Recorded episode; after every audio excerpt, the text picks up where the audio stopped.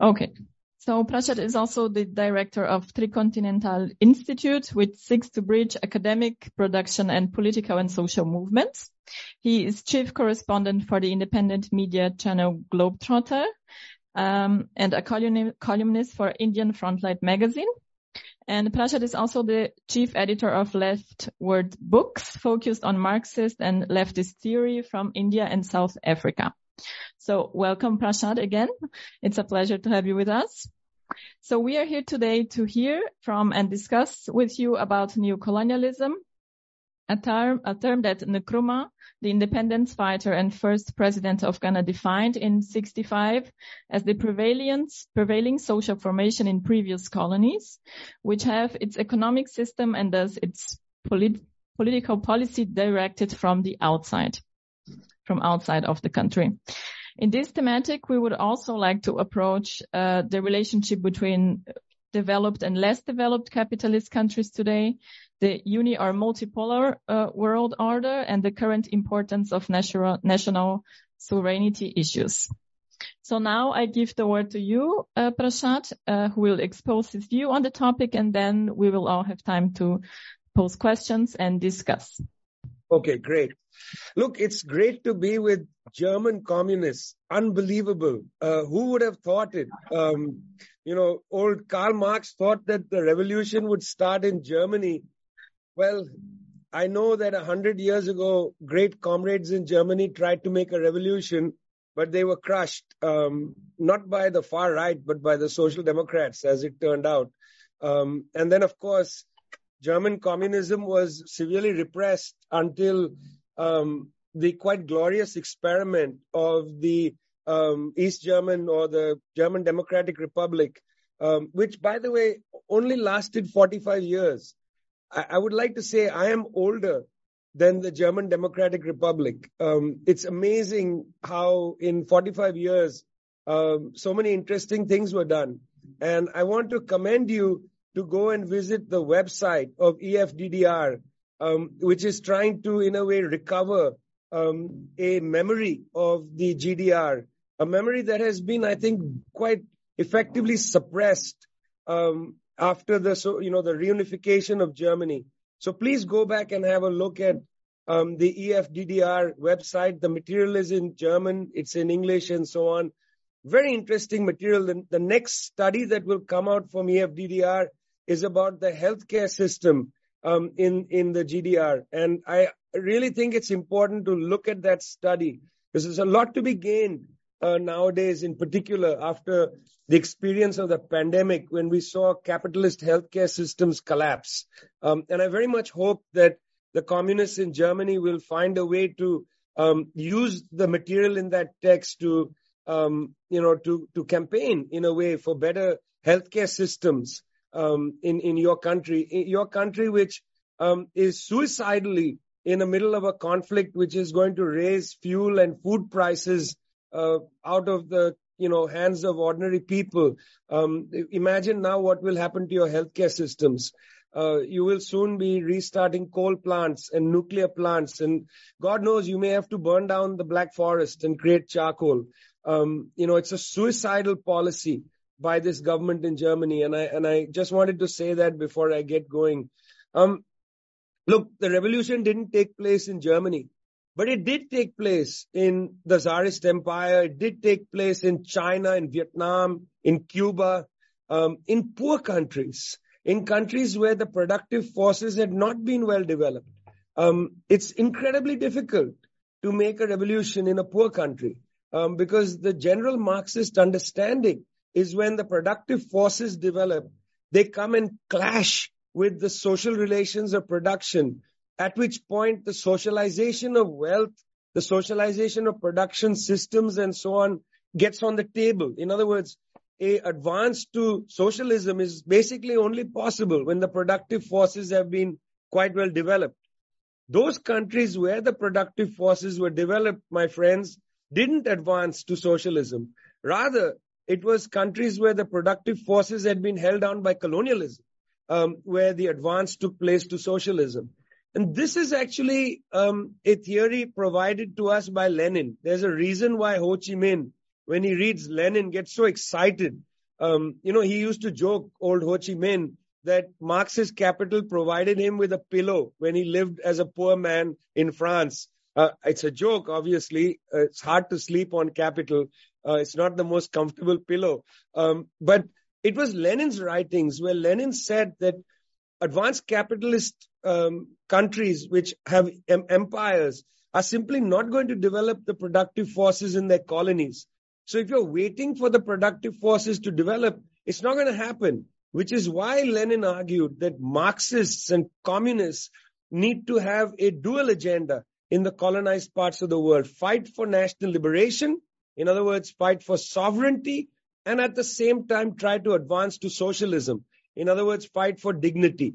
I mean, that's the reason the tradition that I belong to is a Marxist Leninist tradition, um, because we understand fully um, the nature of the world economic system and how colonialism operates. Colonialism operates to um, take away people's sovereignty. And if you don't have sovereignty, it's difficult to generalize dignity in the, in the public. Um, that is why the colonial question is so central. Not because we resent Europeans or anything. You know, it's not for some emotional reason. Although sometimes I do feel a little emotional about these things, I'll admit to you. Uh, today on Twitter, I posted a little drawing that if you have Twitter, go and look at it. Uh, it's about, you know, one of those little miss drawings and it says little miss always ruins the vibe she keeps talking about colonialism. So, I mean, I get it. There's a little of that. But this is based in a theory.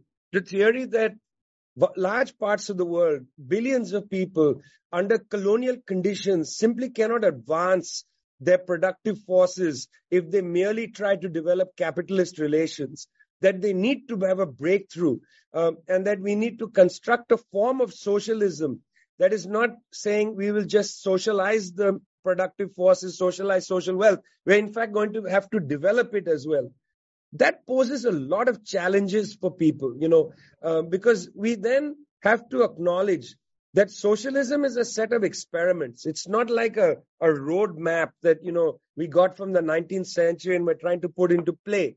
Um, all these debates about whether, say, China has returned to capitalism or whether it was all any at any point ever socialist, all these debates I find a little annoying because principally we know that at least the current Chinese leadership, whatever one thinks of, of the generality, a leadership of a country of 1.4 billion, a communist party of 96 million members.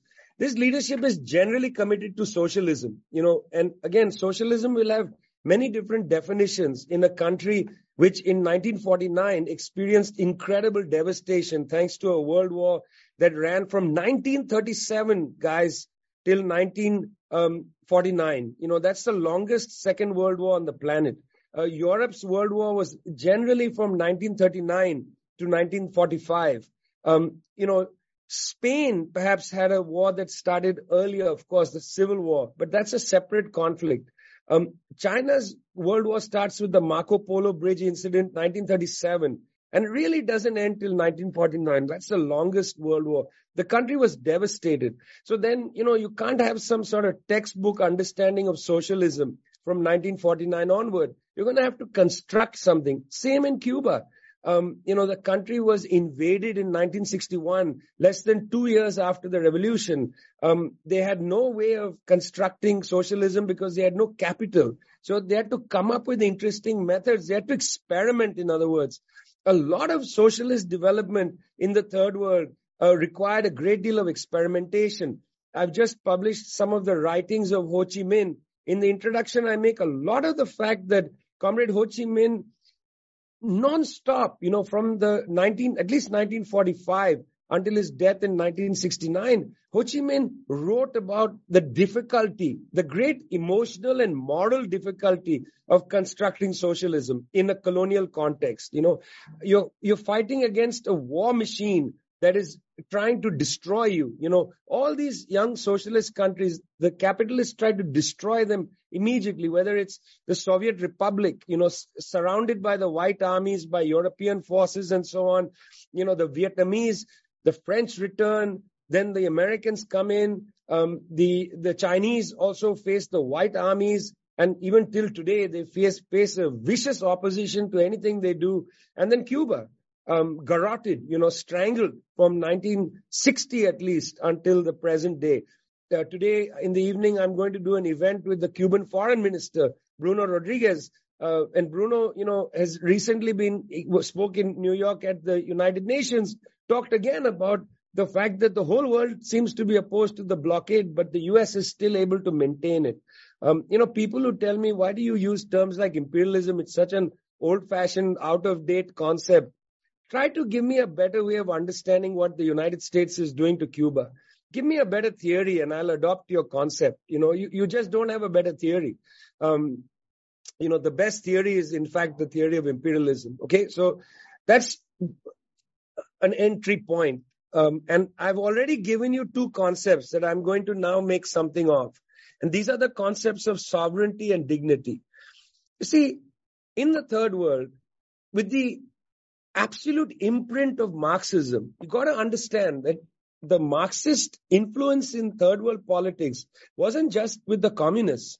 It was with the national liberation forces, many of them. Uh, had the imprint of Marxism on them. Because two key concepts that comes out of Marxist Leninism become crucial to understanding left third world politics and the communist movement in the third world. What are those concepts? I've already mentioned them. Sovereignty and dignity. These are two key concepts. Without them, can't understand the fight against um, imperialism. Number one, sovereignty. It's a simple idea. A country or a region must be able to have sovereign control of its territory, must be able to have sovereign control over its policy. Um, you know, territory, well, in colonial conditions, the territory can be taken from you. You know, for instance, even today, we have countries that experience colonialism. For instance, the Western Sahara, the Sahrawi people under colonial uh, conditions, the people of Palestine under colonial conditions till today, the people of Puerto Rico in uh, in the Caribbean under colonial conditions till today, and you can draw the list longer. Kwame Nkrumah had the other concept of neocolonialism, where you don't really need to come in and take away somebody's territory, but you can define their policy. You know, you can construct international instruments that um, suffocate your ability to drive an independent policy. So whether it's colonialism or neocolonialism, the concept of sovereignty is about establishing either your territorial integrity or your integrity in political terms, being able to make your own policy. Okay. So the first concept is sovereignty. Very important concept. Second concept is dignity. And that's what differentiates the left agenda in um, the colonial or neo-colonial context from the agenda of the right. Because if you don't have the concept dignity, then you could just have your territory under your control and, you know, don't care about advancing the social development of people. Um, you can just control a country. You say we established its, its sovereignty, but you don't care about the dignity of people. Um, so the second concept is very important, particularly for socialists, to fight to establish the concept of dignity alongside sovereignty. What does that mean? It means that we want to eradicate or transcend the obstinate facts of people's lives, like illiteracy, hunger, lack of health care, lack of housing, lack of leisure, lack of uh, education that allows you to have a decent cultural life and so on. Basic things, by the way, it's hardly you don't need to be a socialist to believe these things. What I'm repeating to you are the 17 sustainable development goals of the United Nations, which is a treaty obligation of all the 193 countries in the world. They are all committed to ending hunger, to ending illiteracy, to ending this, that, and the other thing. But they don't seem to do anything about it, you know, or at least not enough. Um, and our commitment is to totally transcend these things, not to say we're continuing to try to do something about it. It is an embarrassment that the richest countries in the world, the United Nations, uh, United States, Japan, um, United Kingdom, and so on, have people who are homeless, um, who who still have people who are illiterate. Um, you know, it's extraordinary uh, that these are the conditions of life for the precarious populations. You know, who for whom commute times are long, insecurity about jobs are long, they are unable to develop their own culture you know, that's a matter of dignity. Your, your sense of culture is eroding. Um, you don't have time to build a collective life and so on.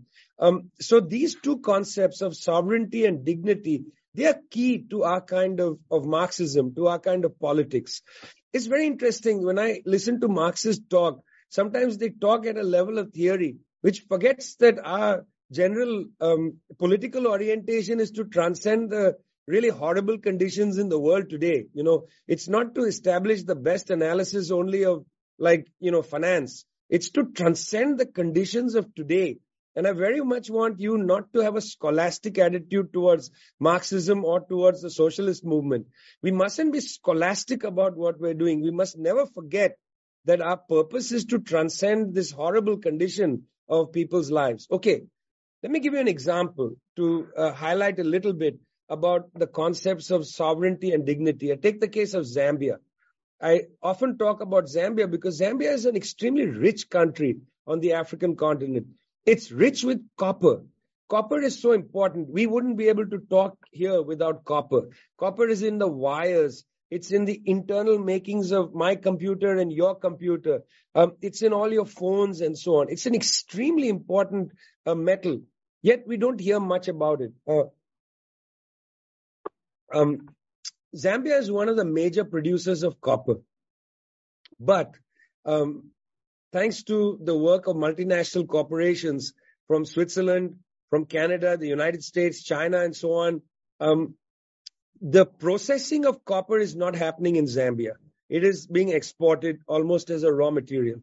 Now, interesting, Zambia, which has copper, is such a rich country and yet continues to have to go back to the International Monetary Fund and beg to help it with its situation of external debt. In fact, this year, Zambia has returned to the International Monetary Fund. IMF has created an agenda for Zambia where the IMF again has taken over policy making for Zambia. So the sovereignty is compromised. Even though Zambia has its own government, um, in economic policy terms, it has to bend to IMF policy. And by the way, in the 21st century, if your economic policy is taken over by an external actor, so are all your other policies because you know you got to finance the other departments. And if um, if the IMF is saying no, you have to cut funding for education, that means the person who's running the Department of Education, they don't have any sovereignty in their department either because the the checks that get cut to their department come from the Department of Finance, which is controlled by Washington DC. Okay, so the IMF says come and do austerity. By the way, three very good reports have come out over the last six months that have shown during the pandemic, the IMF continued to push austerity programs in Africa, some parts of Latin America, and in some parts of Asia. It's a scandal. I mean, that the International Monetary Fund uh, has driven austerity politics during the pandemic. Look how Western countries were allowed by international finance uh, to provide even modest forms of um, of uh, of relief for people. You know, look at that. Go back and look in Germany at the height of 2000, uh, 2020, 2021 even, what provisions were made by the government for people who are unemployed and so on. Such latitude was allowed in Europe, but in Africa, none was allowed. Um, the governments were told that you have to pay off the wealthy bondholders before you provide relief to your public. Do you know that in Botswana, Botswana will have uh, the second vaccine, that means let's say complete coverage, second vaccine, 70% of people in Botswana will have their second vaccine in 2020, uh, in 2223. At the rate of vaccination now, in 200 years, they will reach 70% of second vaccine. Can you think about that, please? It's unbelievable. That's the planet we live on now. Every time I hear European leaders, like even, you know, the German leadership now talk about, oh, you know, we've got to do this and help that. It's all nonsense. It literally is nonsense. Even they don't believe what they're saying. You know, that kind of pseudo liberalism that comes from the mouths of these leaders. Olaf Scholz now, um, Emmanuel Macron was booed in Algeria when he arrived there. He was booed. They yelled at him, told him, France, go home. That's the attitude in the world now. People are fed up being you know, bullied by European countries, by the United States and so on. People are fed up because of this. You know, because of this kind of IMF attitude and so on. Now people are saying enough. We are not interested. Okay. Why are people caught in this IMF debt trap? Because they had no choices until recently. They had no choices. Your sovereignty had been compromised because you had no choices because you didn't have the capital and you didn't have the political strength in your country to say, wait a minute, we are going to develop our own resources. We are going to process our own resources. Anytime a country in the third world has gone this road, they have faced the greatest violence. Most recently in 2019, you know, Bolivia decided they have a large lithium, one of the largest lithium reserves in the world after Chile and to some extent quite similar to Argentina. Bolivia decided under the leadership of Evo Morales, we are going to develop our own lithium. We're going to make our own batteries. In fact, we're going to make our own cars. And that's what they did. They made their own car. I don't know if you know that. Bolivia made its own battery. It made its own car, electric car. Two weeks after Evo Morales drove one of these test cars off the factory floor, there was a coup in Bolivia. Why? Because they just don't tolerate you if you try to make your economy sovereign and if you are pledged to your dignity. Violence against these countries is incredible. You know, governments routinely getting overthrown. And people abroad say, well, you know, they have problems. Morales was there so long. You know, I used to tell, I told Evo Morales actually right after the coup, I was like, listen, Evo, it's interesting that, you know, I read in the press, including in the so-called left press, that Evo Morales has overstayed his welcome. Nobody said that about Angela Merkel. Angela Merkel was the chancellor of Germany longer than Evo Morales was the president of Bolivia. But he's just an indigenous guy. He's just an indigenous guy, left-wing indigenous guy. You can coup him. Remember what Elon Musk then wrote. We can coup anybody we want. You try to establish your sovereignty. You try to establish a policy of dignity. They come after you. Again, why are you using the word imperialism? It's so out of date. Give me a better theory. Give me a better explanation of why the US government in 2019 overthrew the government of Evo Morales. Give me a better explanation. I don't have it. When Chile, where I live, put the um, uh, referendum before the people for a new constitution. It was on Sunday, the 4th of, um, of September. That morning in the Sunday newspaper, the Washington Post in Washington DC in the United States had an editorial asking the people of Chile to reject the constitution. Okay, that's the United States newspaper telling the people of Chile reject the constitution. Do you know what the first word of that op-ed was? Not op-ed, the editorial. What was the first word? Can anybody guess?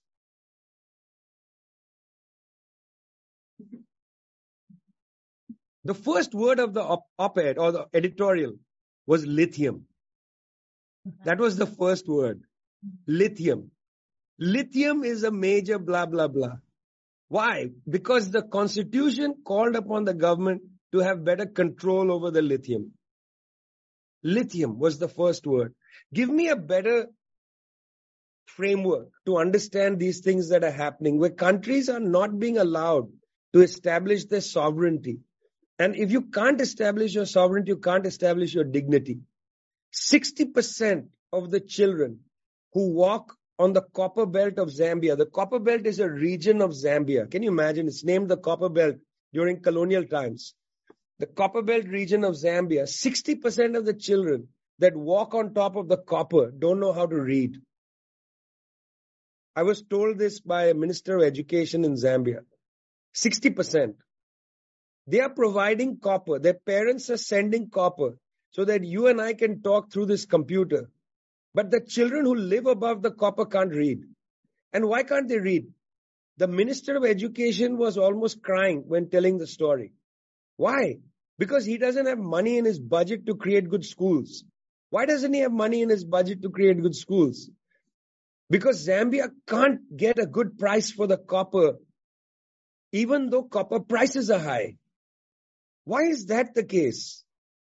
Because companies use methods like transfer pricing and so on to basically steal from the raw material producers. And therefore, because the countries can't earn enough revenue and it's a landlocked com- country and has to import oil, it goes into debt. When it goes into debt, it has to ask the IMF for funding. When the IMF gives funding, they say cut your education budget. And so these children in the copper belt can't read. Now something interesting is happening and I'll wrap up now.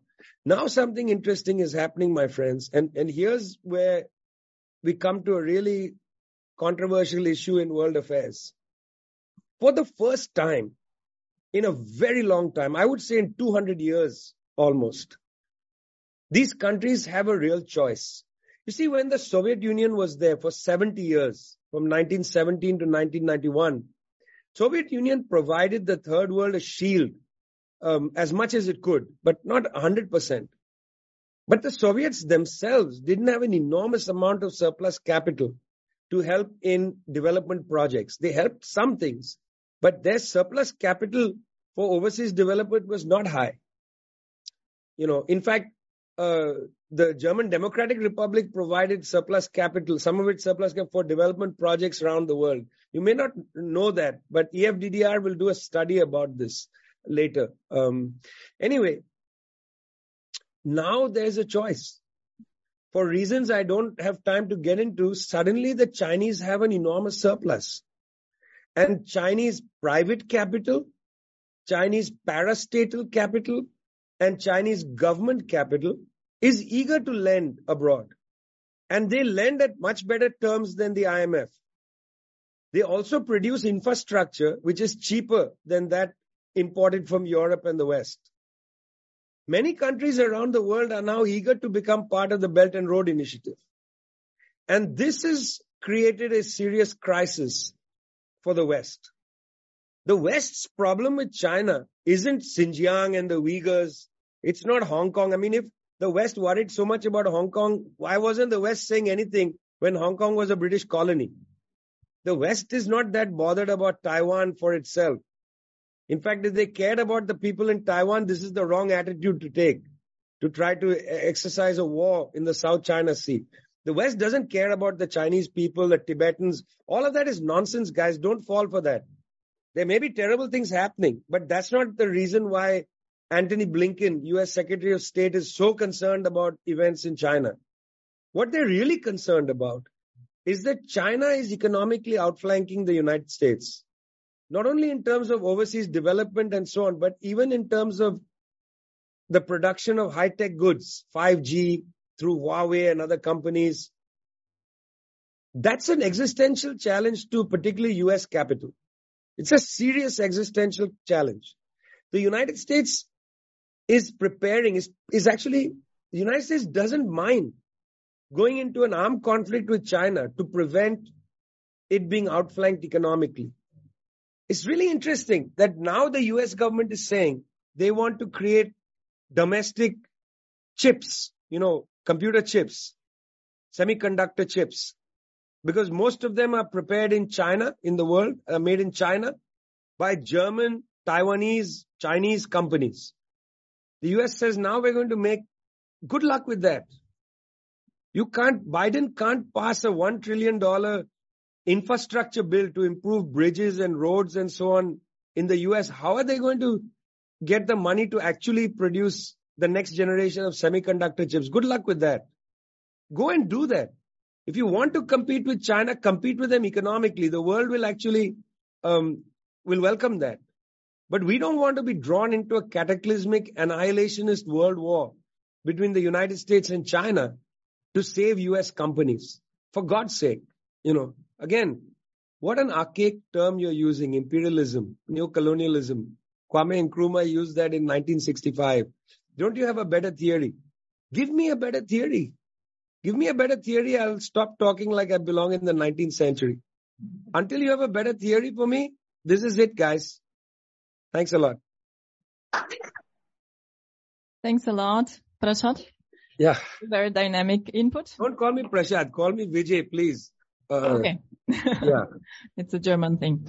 Um, yes, no worries. It just makes me uncomfortable. I don't know who you're talking to. you know, because in India, Prashad is also a first name. Ah, okay. Sorry. Yeah. oh, it's okay. okay. Um, yeah. So now we have room for questions and of course, uh, further discussion about the issues that we are here to discuss.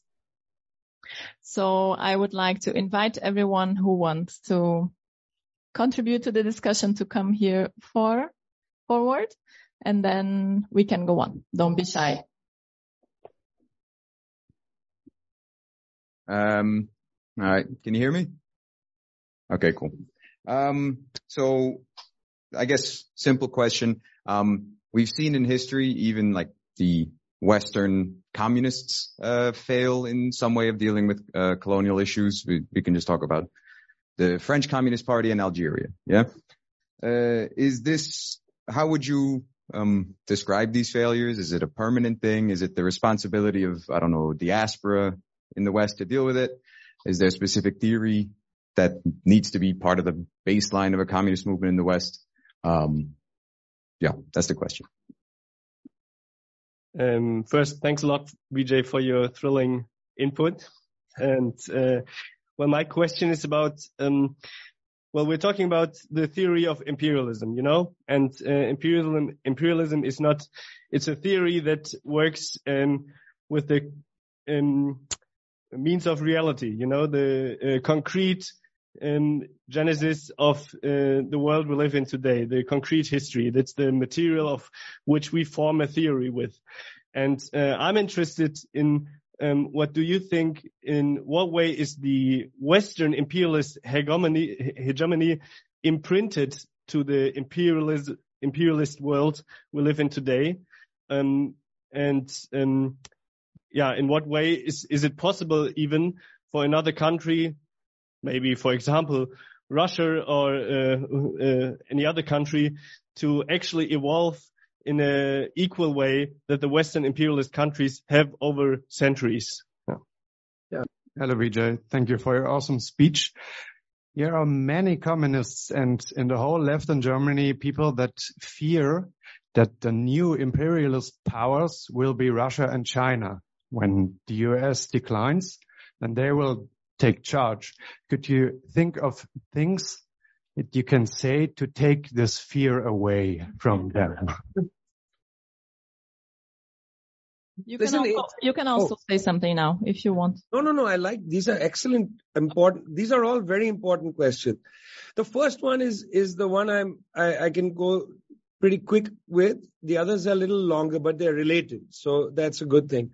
Um, you know, thank God for the Communist International. I can tell you that. Um, I've studied this stuff a lot and edited a volume where I had Fredrik Petersson write about um, the colonial question and the and the Communist International. You know, it, it was because of the kind of Leninist position that structures the Communist International that suddenly these parties in France, in Britain, uh, ha- were faced with a problem. Moscow was telling them, you know, I have a big problem with Moscow tells because there should never be a center of international anything, you know. Um, but in this case, I was pleased to read this stuff. Moscow would insist that the French Communist Party had to take a position on the colonial question. Um, and France would dither, you know, the PCF would dither for years. They wouldn't send a representative to discuss these things. Then the, the Comintern insisted that the Communist Party in uh, Palestine had to have more Palestinians because it was majority Jewish party.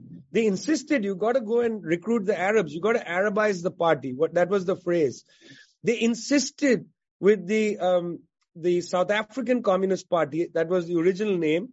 They insisted that that party, and Tom Lodge's new book goes over this, insisted that they Africanized the party because they were all white, um, you know, in the early period. So inter- interestingly, the theory of Leninism, which was imprinted in the Comintern, forced the parties around the world to have to address racism. Let's face it. They had to address racism, uh, not just imperialism, racism because even our comrades in different countries felt that they needed to tutor the Africans or tutor the Arabs or, you know, tutor the Algerians. Um, they were not entirely always seeing them as equal. And this is a history we have to deal with. You know, we have to be honest with it and deal with it, um, come to terms with it and so on. I must say that, that the history of the, um, the Communist Party in Germany is different. Um, and especially in the, in the, in the GDR, because I don't know if you know this, and again, more texts are going to come out on this, but the GDR played a key role in training and educating people in national liberation movements. Outside Berlin, there was a camp, in fact, where members of the South African Liberation Forces, um, Angolans and others would come and train there under GDR um, you know, uh, technicians. And a lot of people from Africa and Asia came to uh, G- the GDR to university, uh, particularly to study engineering and so on, to take those skills back um, to help advance socialism. Uh, it, you know, Germany in that way was lucky that at least for that 45 year period, um, you had, uh, you know, this one part of the country.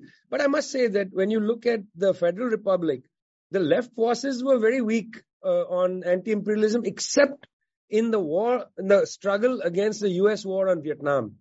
Uh, very powerful participation of all the left currents in, across Europe.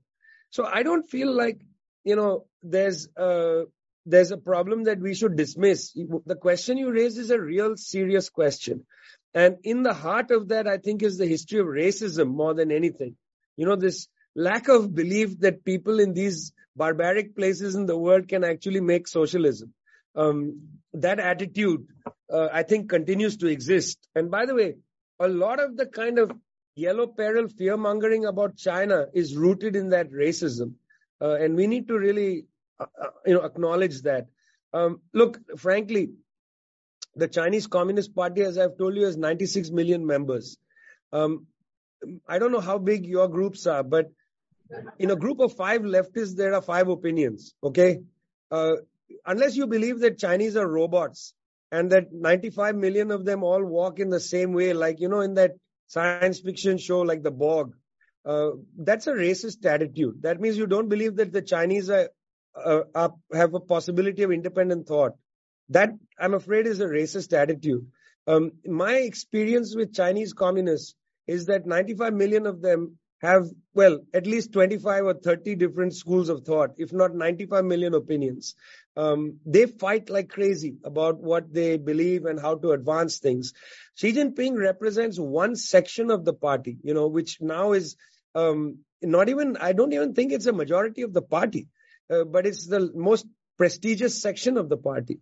Um, so we have to really get and acknowledge some of these racist ideas, you know, um, that are there. I mean, they're nobody's fault. You know, they are part of our history and heritages. Uh, so you can't just say, well, I'm not a racist. You know, these ideas exist and they must be acknowledged. Now, about the question of imperialism. Um, see, it's interesting. Um, we should listen to what people are saying. Um, and, you know, the Chinese in particular make it very clear they don't want to become like the hegemon of the world. Uh, they have made it clear that we want the US hegemony to end and then we want to establish some sort of, you know, regional organizations and have a whole bunch of, you know, what some people call multipolar kind of world. Um, but actually they want the establishment of the United Nations as the principal body for um, conflict resolution. Not, not multipolar means the world breaks up into, you know, its own continents. That's not the way. The way is that there should be more democracy in world affairs. Um, you know, Putin came to Munich in 2007, gave a speech saying we don't want any single master. Very important speech. The first speech where he criticized the United States. It doesn't look like they have an appetite to become like a new, um, you know, um, primus inter pares, you know, first among equals and so on. There's no appetite for it. Um, and I'll give you uh, one evidence for that. You know how the United States people talk about the American dream and they say the American dream is exported. Everybody in the world wants to become like an American. You know, Xi Jinping a few years ago, I think in 2017, went to Xi'an, I believe, and gave a speech on the Chinese dream. I thought that's interesting. Is Xi going to say the whole world wants to live like Chinese? No. In fact, what Xi Jinping said in his speech was that the Chinese dream is for the Chinese to be a sovereign people without poverty. It's a dream about China. It's not a dream about world domination. It's not even a dream about making the world culturally Chinese. Their dream is about a Chinese sovereignty. No more century of humiliation. It's a specific dream. So, do we take the word of people seriously? I think it's a good idea. They are saying we don't want it. Now, second, there's a big difference between aggression and imperialism. The Russians entered Ukraine. That's an aggression. That's a military aggression. But it's not imperialism. Um, it's not imperialism because, in fact, is there really an economic gain? Like, what are the Russians going to gain from that entry into Ukraine? Is that driven by some sort of material gain? It's unlikely. In fact, I think it's a negative for them in some respects. Some respects it could be positive in that they reintegrate with the rest of Asia rather than attempt to integrate with Europe, which has been for them a failed gambit. Um, but and that's to Europe's. Um, it's going to have negative consequences for Europe actually. But anyway, um, I don't think it's imperialism. It's aggression. They have invaded another country. Ukraine is a member of the United Nations. Russia crossed the border into Ukraine. Now, whatever you, what I'm saying is a factual point. I'm not saying it's good or bad. It's just that that's what it is. You cross the borders of another recognized country. It's an act of aggression um, because there's no UN Security Council mandate. In the same way as the United States war in Iraq was a war of aggression.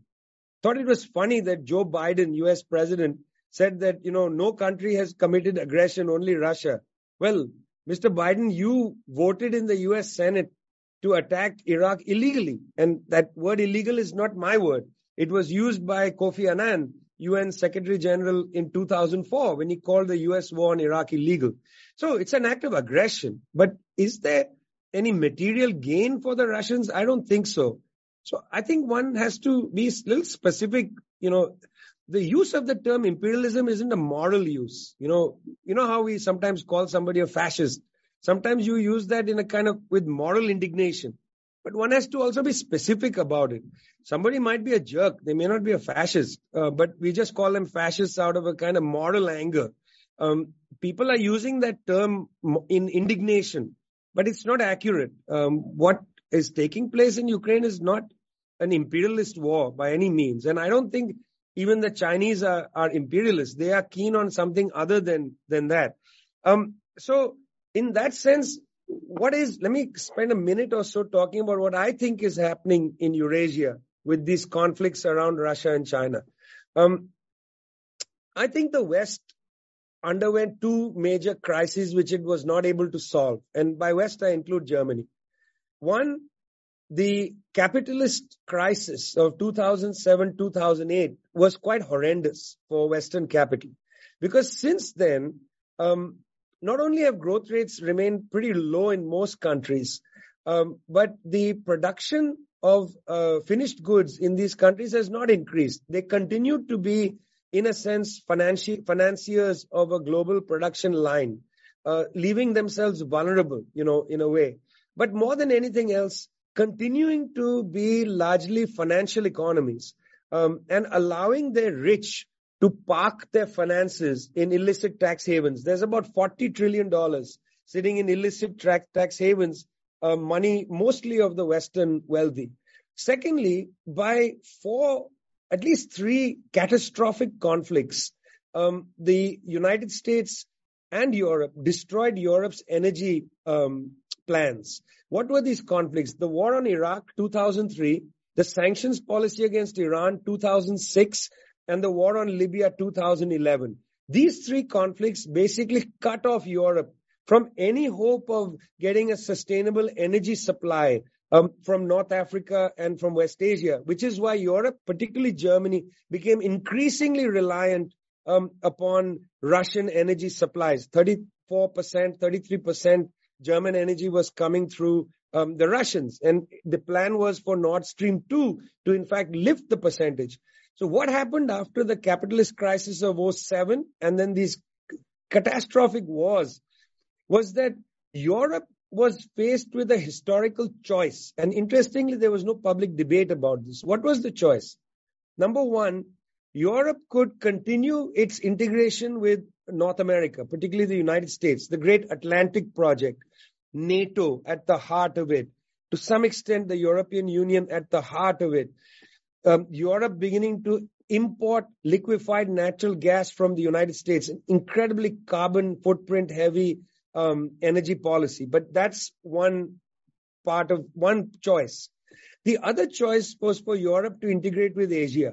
Um, this was the big Eurasian integration. Energy from Russia and capital through Belt and Road from China. And in fact, without having a public democratic discussion in Europe, Europe began to move into a kind of historical integration with Asia, the great period of Eurasian integration. 17 European countries joined China's Belt and Road.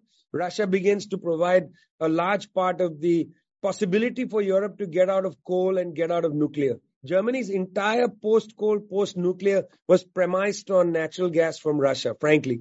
The whole Green Party agenda is basically to get natural gas from Russia, but they don't talk about it like that. You know, they live in La La Land. They are completely clueless about uh, about these matters. You know, uh, which is why they have to now return. You got a Green Party guy running the climate ministry who's going to have to sign off on restarting coal-fired plants. I mean, look at the La La Land of that political formation. Um, so the choice was between maintaining the Atlantic integration or integrating with Eurasia. United States put a lot of pressure on Europe to break the link with um, this Eurasian process. Uh, remember Trump talking to Stoltenberg a few years ago around the question of NATO funding and the natural gas coming from Russia. He said, cut your ties with Russia. That's Trump, who was accused of being an agent of the Russians, funnily enough, lecturing Stoltenberg about this. Um, interestingly, neither the Russians nor the Chinese said cut ties with the United States. It was the United States saying cut ties with Russia and China. And the front lines for this became Ukraine and Taiwan. I don't want to get too much into this, but those became the front lines. I don't believe that this um, Russian entry into Ukraine was about NATO um, and about Ukraine perhaps joining NATO. It was about the aggression by the United States to break this historical Eurasian integration. And then on top of that, the US government unilaterally abandoned the Intermediate Nuclear Range Missile Treaty from 2000 in 2019. Right after Trump walked out of that treaty, Putin said, now we need security guarantees because what they were worried about was not um, Ukraine joining NATO, but United States placing intermediate nuclear missiles in, in Ukraine. Um, it would have become like the Cuban Missile Crisis of, of 1962 when the Soviets brought missiles to put in Cuba. Um, the US went nuts about that, but somehow it's okay for the US to imagine putting missiles um, in Ukraine, in Taiwan, uh, and so on. And, and that's really, to my mind, the heart of what this conflict is. Europe needs to make a decision. Do you want to live in the real world, which is you're going to have to integrate with Asia, or do you want to live in La La Land? Um, you want to live in La La Land, you'll be burning charcoal in your homes from the Black Forest. Um, hi, uh, I'm Angie from the uh, Internationalist Group. Um, I just have a couple comments. Uh, first of all, um, about China. Uh, I thought it was very interesting. I was coming in like a little bit nervous, like, okay, Vijay, I don't know what you're going to have to say about China. Um, so, um, yeah, um, so, uh, it was very interesting what you were saying about, uh, China's relationship with Africa. Um, we find ourselves, um, we're Trotskyists, um, we find ourselves polemicizing a lot, uh, with other people, uh, about, uh, China, uh, basically, uh, you know, various organizations who, uh, uh, define China as an imperialist country because, well, it's a bigger country doing business in, you know, Africa or uh, semi-colonial countries. Um, but if you compare, um, you know, what China is actually doing in these various African countries that it has um, these uh, relationships with, um, you know, you compare that with what the imperialist countries are doing, which is just complete, absolute, just devastation and impoverishment. Um, you know, compared to uh, China, which is building up infrastructure, like like was mentioned already, um, and um, forgiving debt. Uh, I think about 10 years ago, maybe a little bit less, they just forgave a bunch of debt. What imperialist country would you ever see doing something like that? Um, so it was very interesting to hear about that. Um, we uh, are of the opinion that you know this can happen.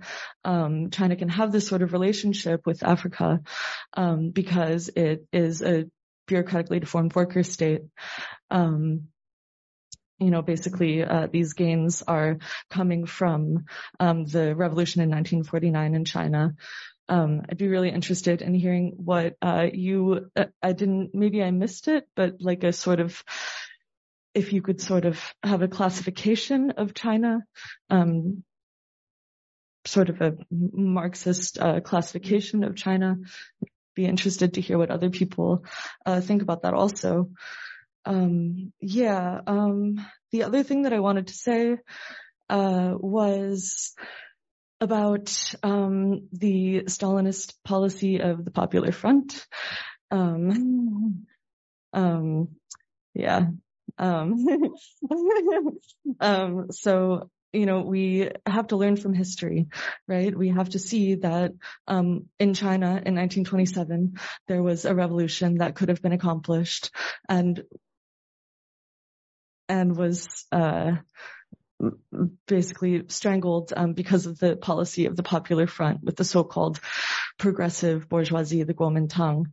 Um, you know, this was the vanguard of the working class in the form of uh, members of the Communist Party who were told, well, go join the Kuomintang, go politically chain yourself uh, to this bourgeois party. And it ended up uh, with the wholesale just uh, maybe wholesale is a little too much, but the slaughter of um, many of the leading communists. Um, so I, I uh, yeah, just wanted to make the point. I think we should learn from history um, this policy of the Popular Front of um, two-stage revolution. First, we have the bourgeois revolution, and then sometime eventually in the future we have socialist revolution. Um, I would counterpose to that the uh, theory of permanent revolution, which um, actually is, uh, I think, very much in line with um, how the Bolsheviks were thinking about um, about the world uh, political and economic situation during the time of the Russian Revolution. They were waiting for the more industrialized Germany uh, to uh, German working class to. Okay, okay. Yeah. Well, well, uh, the point is just that Russia was a backwards, developmentally backwards country. Yeah. Okay. Okay, I'm the next one. Uh, just a little disclaimer, uh, Vijay. So we are um, united here as as probably realized communists from different uh, orientations. Uh, so when we say we is maybe not, it doesn't represent the whole of the group. And, uh, yeah, but you, you probably noticed that. Um, yeah, so I wanted to make a question about um, actually also the Chinese um, the Chinese position that you brought up to, as I see it very different from the person who spoke before me, uh, and also different from you. Um, also, disclaimer: we have we are also here discussing uh, some of the positions that we actually see different. So this will probably come up in our questions a lot.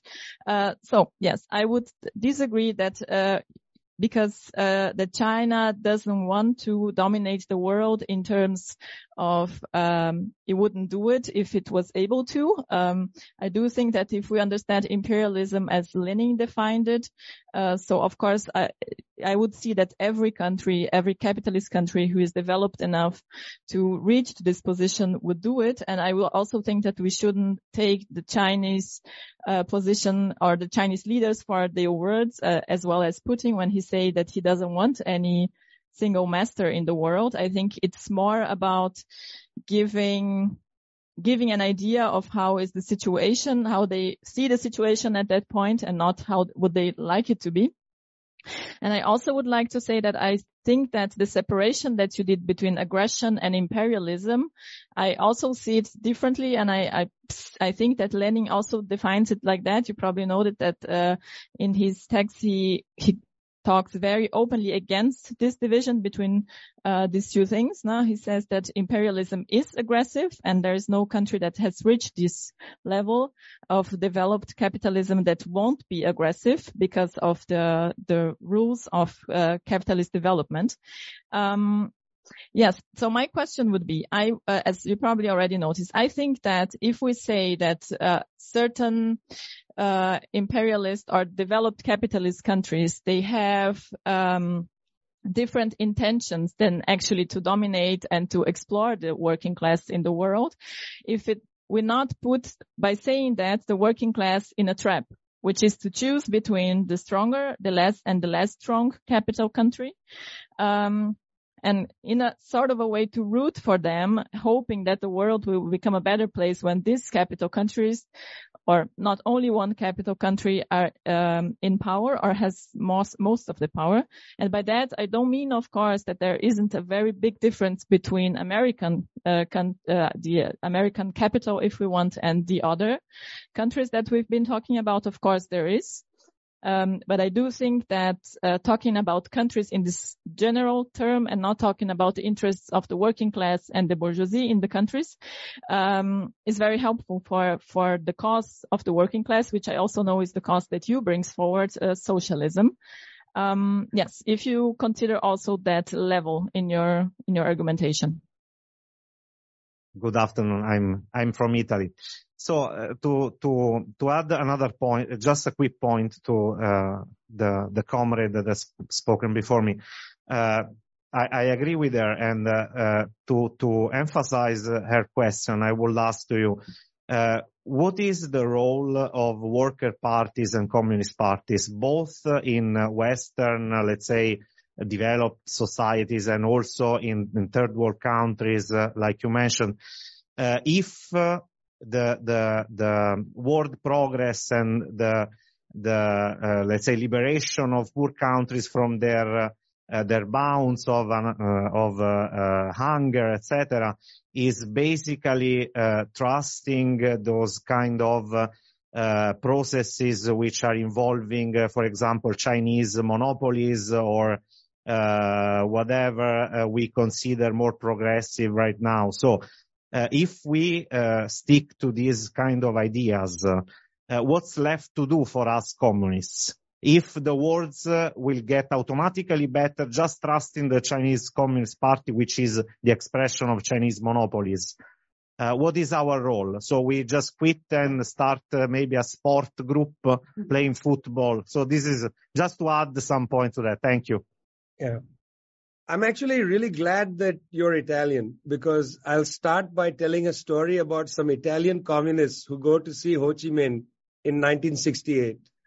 Um, at the end of their meeting, this is just a year before he dies, the Italian communists ask Ho Chi Minh, how do we help the Vietnamese revolution? And Ho Chi Minh said something really interesting, which I would ask you to think about. Ho Chi Minh said, Go home and make your revolution. So it's really interesting to me that, um, you know, a lot of conversation takes place about, in a very scholastic way, how do we best define China or how do we understand Russia? Um, in to what end are we trying to define Russia and China? To what end? Um, you know, is is this? It seems like the first question, particular, sounded to me like it could have come from a different era. You know, how do you classify the Chinese state? Is it a deformed worker state? I mean, frankly, I'm a different kind of communist. I belong to a party, the Communist Party of India, Marxist. We are a large party in India. We have a million cadre members. We have a lot of disagreements in our ranks. Um, we are in government in the state of Kerala. Uh, you know, we are one of the forces that led the big farmers movement that paralyzed the city of Delhi for a year and so on. Our general orientation to the world isn't how do we precisely and mathematically describe other countries? We are interested in trying to best understand what is the real movement of history. Uh, how do we build our own revolutionary developments at the same time as we try to accompany developments elsewhere? Um, I don't want us to get trapped in that old debate between Trotskyites and Stalinists and so on about, you know, what is your precise definition? Is it a state capitalist? Is it a deformed worker state? Is the Communist Party the expression of the monopolies? Go ahead. By all means, have those debates, my friends. But then you will fall into the trap of generations of leftists in North America and Europe that have torn each other apart on issues that are not actually that important uh, to your own development of your revolution. I'm not telling you go build a sports club. I'm telling you go build your own, you know, links, root yourself in the working class movements in your own countries, develop your own revolutionary perspectives. Uh, our debate today about how to understand China isn't having any impact on what's going on in China. We are, I'm merely trying to understand what's happening in China. Um, I think China is in the middle of a very serious and important process. Um, you know, whether you call it monopoly capitalism or socialism or whatever, it's not relevant to me. I'm trying to understand what's happening in China, not what you think you can classify China as. So I would caution about that debate. Please don't get caught up in those same old debates that again have torn left groups in the North apart for generations and generations and generations, starting with how best to tear each other apart over what's happening in the Soviet Union, and then how to best tear each other apart over what's happening in China, and then how to tear each other apart on whether Cuba is a state capitalist entity, as the um, international socialists used to argue. Those debates are not valuable for us or for you. We have to try to understand as factually as possible what's going on. I also don't go to Lenin, you know, in a religious way and say Lenin said this, therefore. Um, you know, Lenin may have said a lot of things I don't agree with. Lenin was a human being. Marx was a human being. I don't have a religious attitude to our tradition, frankly. I, I want to understand what here quoting Marx and Engels in the German ideology, they call the real movement of history. Let's try our best to understand the dynamics taking place now and see how best we can accompany them, how we can build the power of the working class in our own societies and so on. Um, that to me is the best attitude. You know, uh, I, I, I am not, uh, you know, uh, uh often the most precise thinker. I'll grant you that. But I'm very keen on understanding how best to advance our struggles. And that's the starting point. So when you say, well, what's the working class perspective? For me, the term is dignity always. You know, uh, are we able to establish the social processes that uh, bring dignity to the class? Uh, both confidence in order to struggle and then the improvements of people's lives at the same time um, that's the question of dignity. You know, that's a very fundamental issue for any kind of left project and so on. You know, the issue of like taking people at their word. I don't mean that just because somebody says it, it's true. I merely said that we should also listen to what they are saying. You know, we should not immediately dismiss people. Um, because what they are saying might be interesting to listen to. You might learn something from it. Um, the question I would say of you know, the issue of aggression. It's a pretty interesting thing. Look, you know, there are many instances of militaries crossing a border and acting in a certain way. Um, but they are not all imperialists. You know, for instance, when Vietnam entered Cambodia to end the killing field, um, that was not an imperialist entry. And Hun Sen's government immediately withdrew. Um, I mean, sorry, Hun Sen's government that came in, when they came in, the Vietnamese immediately withdrew from Cambodia. It wasn't a territorial grab. They entered to end what they considered to be a genocide, which I agree with them, was a genocide in Cambodia led by the Khmer Rouge. That's an intervention, you know, that is an aggressive intervention. They crossed the border uh, with the military and so on. So yeah, all imperialism is aggressive, but is all aggression imperialism? Um, that's a question I would like to go back and ask Lenin because what you quoted was that all imperialisms are aggressive. But are all aggressions imperialistic? And I'm not sure. I think that there has to be an economic, a material content to um, imperialism. It's not merely military aggression.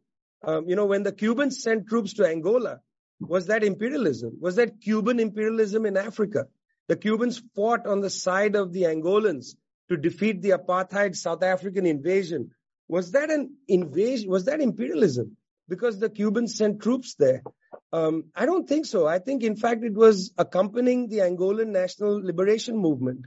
So, I mean, again, I would say there are lots of interesting examples we can look at historically, and I'm not one to make arguments by analogy. You know, because you have to look at the thing itself to understand it, not always analogize, look at other instances and so on. But I guess the broad point, and I'm sorry to go on so long, the broad point in reference to almost all three of the questions is that let's try to better understand processes in other places and not be so eager to have our old debates between the Trotskyites and the communists and the this and the that. You know, old debates from the 1920s, which are sort of, you go into a book and you bring back the same debate and use the same concepts in a stale way uh, to talk about social reality today. It makes us seem deeply irrelevant, by the way, to the very classes we are trying to organize. Um, if I go into a working class neighborhood in India and give a talk um, attacking the deformed worker state in China, uh, I don't know what reaction I'll get. And thank God I've never had to do that. You know, um, I, I would talk about the fact that China is in a process and has done something incredible which India has not done, which is eradicate absolute poverty. And I'd like to understand why is, how is that possible that China could do that, but we couldn't? Uh, that's interesting to people in the class. You know, they are not interested in some bloody carbon copy debate from the 1920s. Hello, everyone.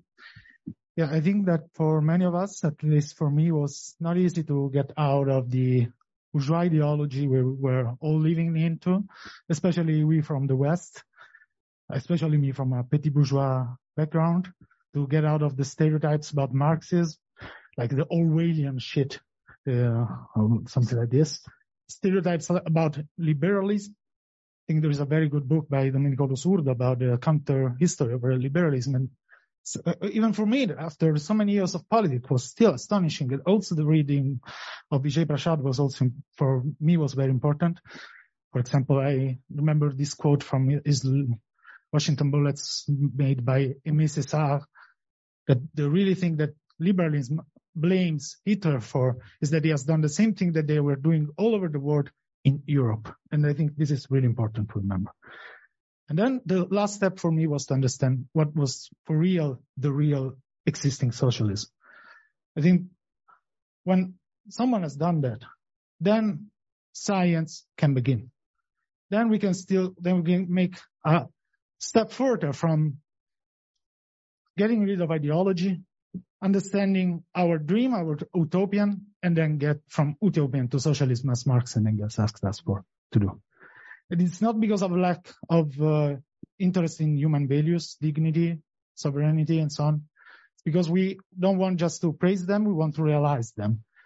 And I think that's what's interesting for me was for from the readings of the Kommunistische Organisation, where also the critique of the revisionism within the Soviet Union.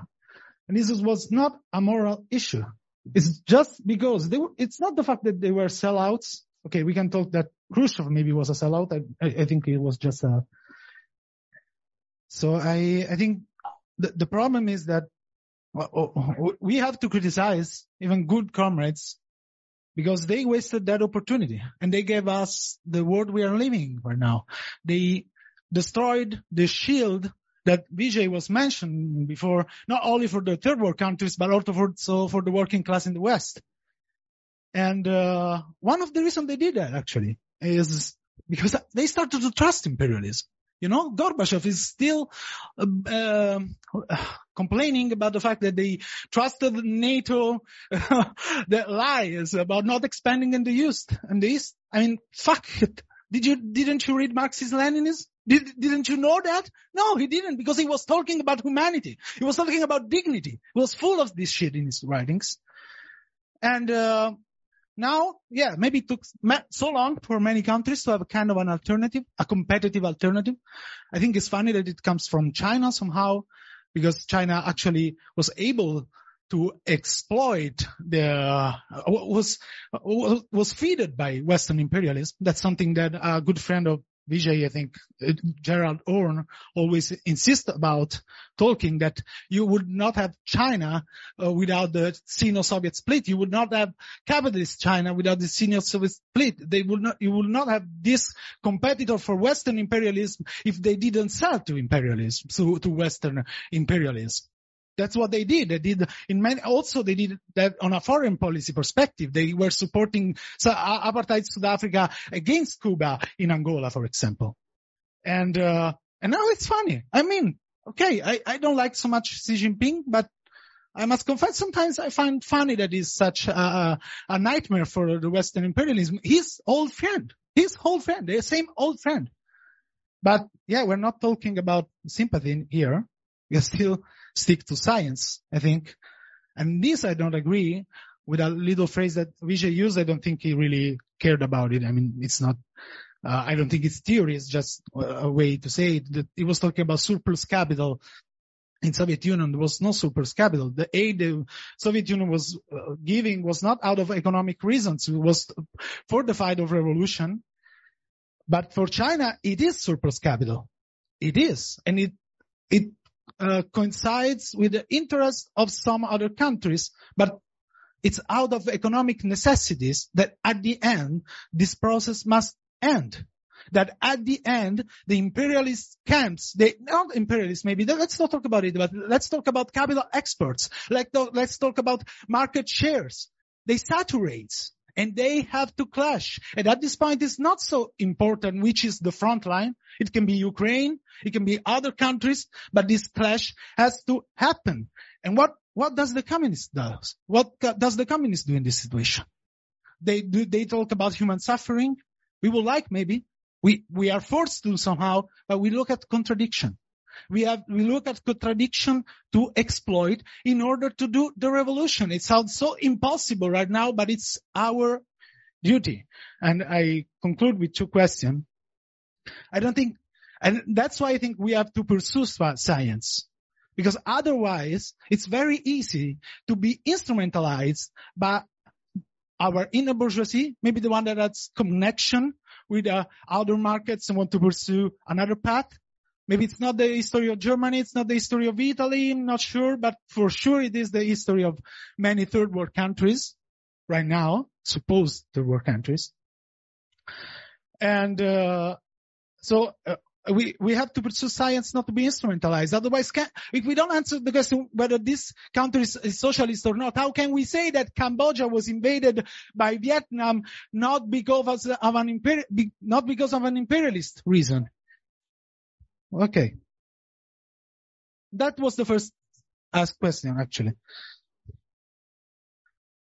How, how can you, how can we say that? How can we say that uh, Cambodia was not invaded out of an imperialist reason if it was, uh, if it was, if we don't answer the question whether it was or a socialist country or not. And how can, and how can we say that South Africa is, for example, is not using the fight against apartheid as a way to build his capitalism. And, uh, and the fact that the Communist Party is at the government doesn't tell me anything about that. The Communist Party of South Africa, the heroic Communist Party, is at the government. It's, that was the last one. So that's why I, I would like to have these two questions answered, and that's why I think we cannot get rid of science. Can you hear me? Uh, uh, thanks, Vijay, for the very uh, informative uh, input. I was wondering if you could talk a little bit about uh, a few more things. Uh, you mentioned that the economic sovereignty of the countries in the global south and in the countries which were former colonies is greatly undermined today. Would you say that in these countries, the interest of the working class and the interest of the capitalist class overlap or are the same in its struggle for gaining economic sovereignty?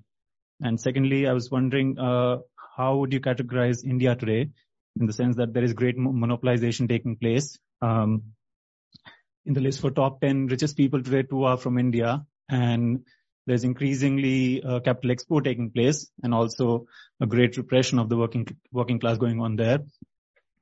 How would you say, uh, or what would you say about the role that India is playing in building up this anti US hegemonic world order, world front rather, uh, would you categorize it as something progressive? And if yes, um, are here again, to the interest of the working class in India and the capitalist class uh, overlap? Hi, Vijay. Um, thanks a lot for everything uh, you said. You're speaking from my heart. Uh, I enjoyed it a lot. Um, in in one sense, I, I uh, kind of uh, dis disagree. Uh, no, agree with my Italian friend, but on a different way. Um, I do think that the science is important for us and that we, we, we have to study it. But I actually don't believe you that you say, you're saying that, uh, the theory is not as important for you because, uh, uh, I think you, my friend, you, you studied it, very deeply and you, you, you gave the right answers, uh, by saying that what people are experiencing is the reality and uh, with the concrete analysis of the reality, we as communists, we, we have to build our strategy ab- around that and not just on a theoretical level without looking at this. So, um, that's the first point. But, uh, what I, I kind of have a question, um, not as close to that, which is for countries like Sri Lanka, for example, which, um, have very big problems about uh, building their product productive forces. You talked about that. Um, how can they fight their own bourgeoisie well um, without uh, destabilizing the the country as a whole? I mean, I, I understand that on the agitation uh, level, it's very easy to say um, you are selling out our country, and we are working against that, and we can only build sovereignty by building socialism. I mean, Russia and China are very good examples of that. But um, if the subjective factor is not developed well enough, it's dangerous, you know, to destabilize the um, the capitalist state. At the same time, the aggression is very high and not being able to successfully defend it. So, what uh, do you suggest as a strategy for that? Thank you. Um, yeah, Hello, Vijay, and uh, thanks uh, for your presentation. Um, yeah, um, I wanted to say something about the um, theme uh, that uh, every uh, people should struggle against the enemy in, in their land. So I, I, come from Syria. I've been here in Germany since eight years, and I was so happy that the you know the comrades here here focus on their struggle in in the land. Uh, according to what Liebknecht said, that uh, the main enemy is in your own land. Uh, however, then I found uh, some deviation in understanding of this uh, theme. And uh, for example, if you talk to them about U.S. imperialism, they call you anti-American. You know, like like as, as if that something that want to deviate them from the right struggle, as if the struggle against USA is something in contradiction with the struggle in Germany. Or if you say, okay, I want to go to demonstrate uh, for Palestine, then some say that, oh, that will, uh, uh, you know, break the left because they are, they have uh, different opinion about it. And, you know, we want to unite the left. So uh, you know, then we go to the demonstration with very few, like with people of color, like the Genossen, the other Genossen are busy and so on, because it's not the main struggle in, because they lost this uh, connection between, you know, like the main enemy in your land doesn't mean that in, in the, um,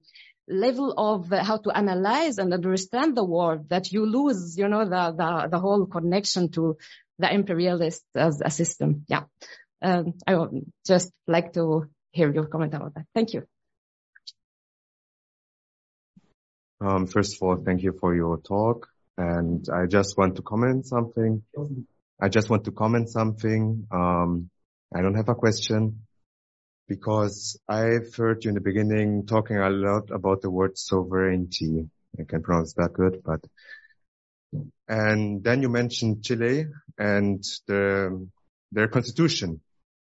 So I've heard on Marxists from, for example, Santiago Armesia that made a huge analysis about this process and why it was refused. I mean, you got a point. But now I'll get back to the word sovereignty. And this constitution that they wanted to approve well, was kind of giving away the territory territorial integrity of the country.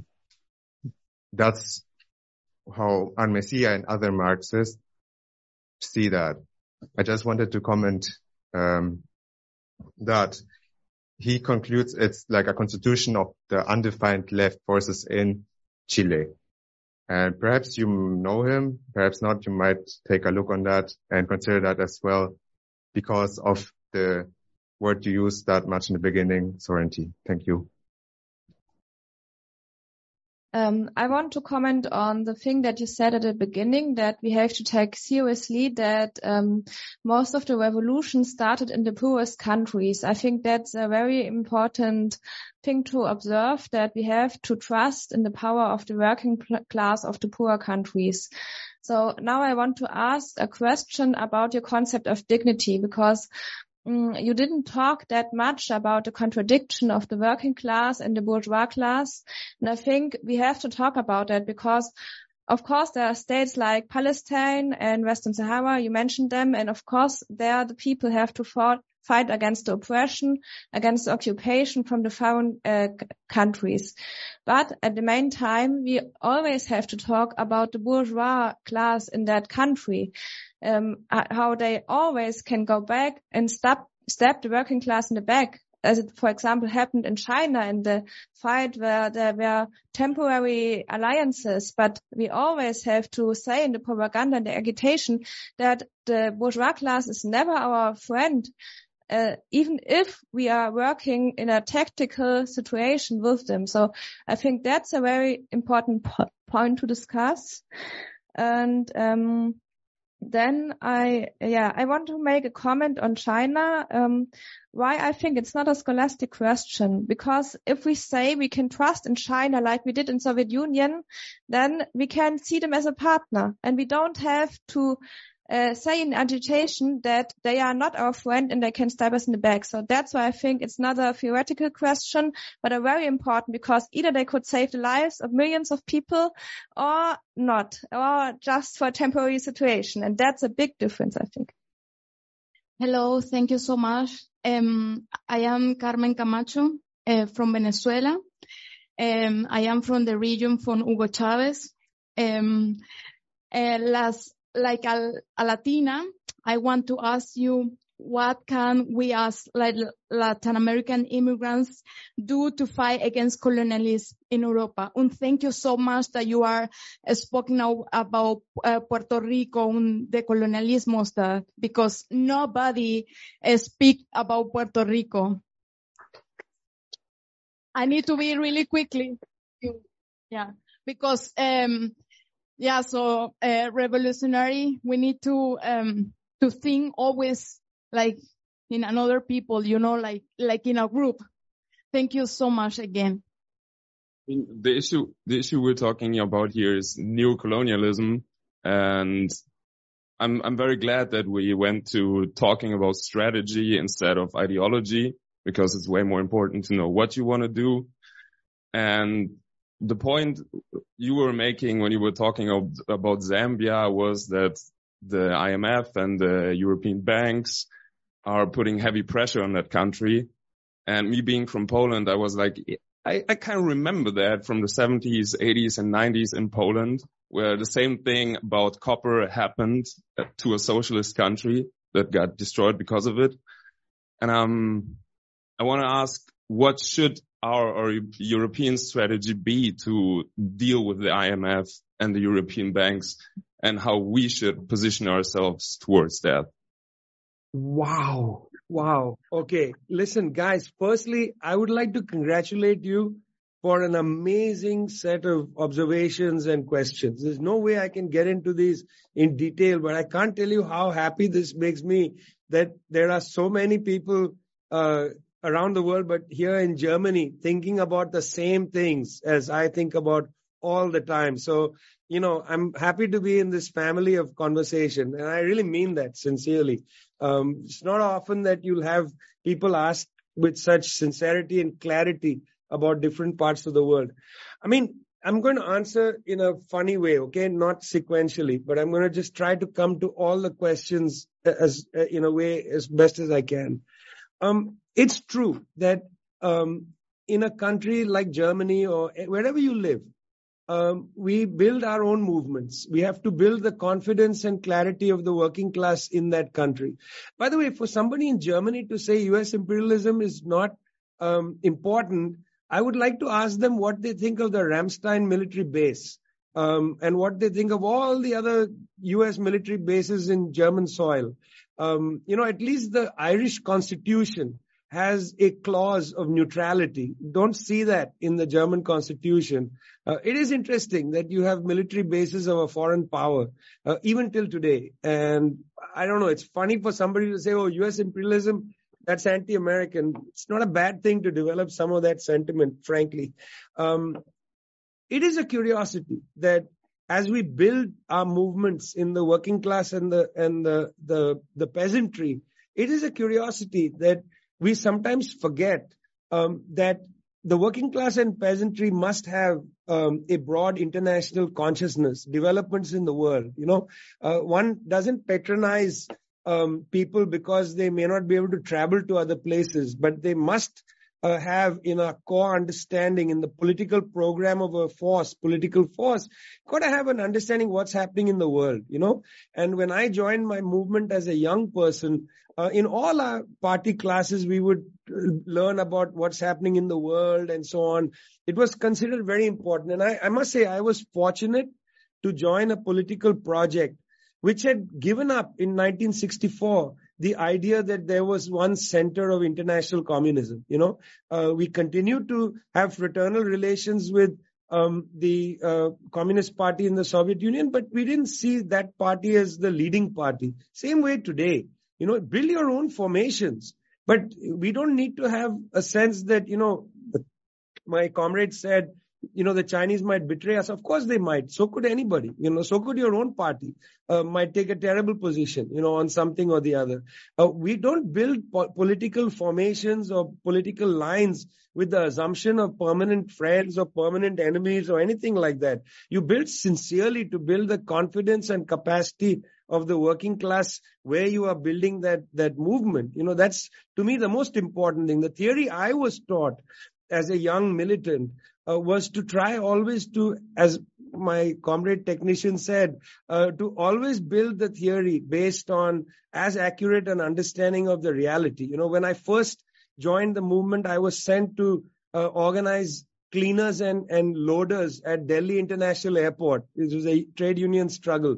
And I was completely naive. I went in there, started talking to people. I didn't do any investigation, any study. Uh, and I was you know, we were shot at. Why? Because we didn't know that the loaders and cleaners in the airport were all already organized, not into a union, but into a smuggling ring. Um, you know, it was an, a really good uh, experience of learning about the concrete conditions uh, that must be analyzed before you naively go and say, I'm going to organize the working class. Uh, you know, absolutely accurate understanding is necessary. But why I'm hesitant always about the debates about too much, you know, scholasticism in our movement is that let the accuracy be linked to uh, building mass fronts in your own countries because you learn the most about what is possible in the world today. Uh, you know, people who make revolutions sitting at their desk uh, don't understand the world properly. You know, in our institute, we say that Marx wrote the wrong thing in the 11th thesis on Feuerbach. It's completely wrong. Marx's formulation, at least in the English version, was the philosophers have hitherto understood the world. The point, however, is to change it. Remember that? The 11th thesis. I think that's the terrible formulation by Marx. Because actually, the better formulation from my perspective is not that. The better formulation is those who are trying to change the world have a better understanding of it. Because when you're actually trying to change the real world, you grasp the granite blocks in the world. You see what is possible, where the working class is limited. Cannot have a romantic idea of the working class anywhere. Working class has got its own limitations, as Gramsci said. There's contradictory consciousness and so on. So those comrades, you know, who want to have a debate about this and that, I will always say, how much, comrade, how much experience have you had trying to build a movement?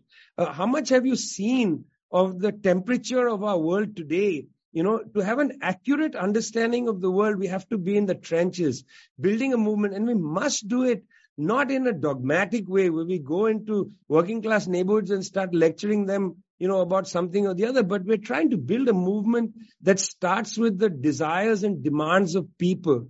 Brings me to the question from our comrade in India, you know, who asked about India.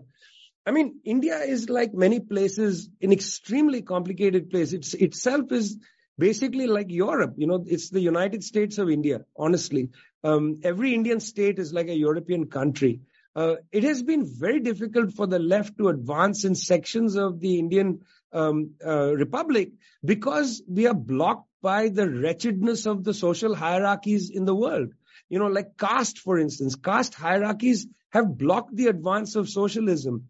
One of the things, lessons I learned from the Chinese experiment is early into their revolutionary period, they attacked social hierarchies. You know, they attacked um, the patriarchal hierarchies. They attacked foot binding and so on.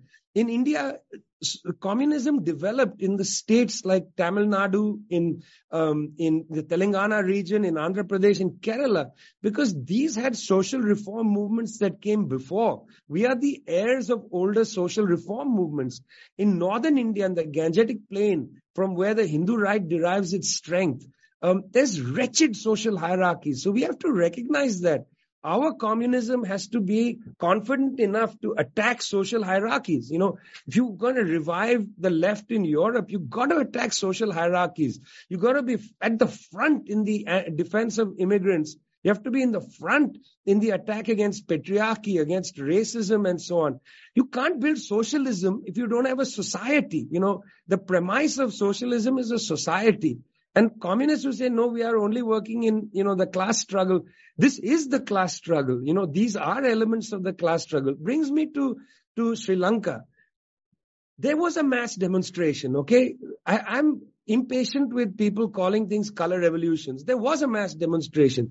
There have been 16 IMF austerity agreements with the bourgeoisie of Sri Lanka. There was a mass demonstration. But look, you know, the, I've talked to the leader of the Sri Lankan trade union movement. His name, by the way, you'll be interested to know is Stalin. That's his actual name. His birth name is Stalin. Uh, he's the leader of the Sri Lankan trade union movement. He was in jail for many months this year. Well, look, frankly, the Sri Lankan left is weak. It's not prepared to come to power, um, which is why at the back of the mass demonstrations, you have Ranil Wickremesinghe, who's a basic stooge of the bourgeoisie and the Americans coming into power. Similar phenomena in, in, in Egypt in, after Tahrir in 2011. We see this over and over again. We got to recognize that, look, people are going to rise up. These movements are going to take place. These are uh, essentially a response to terrible social conditions. But in many places in the world, the left is simply not powerful enough to canalize that energy um, into a kind of revolutionary dynamic. Just because people are rising up is not a revolution.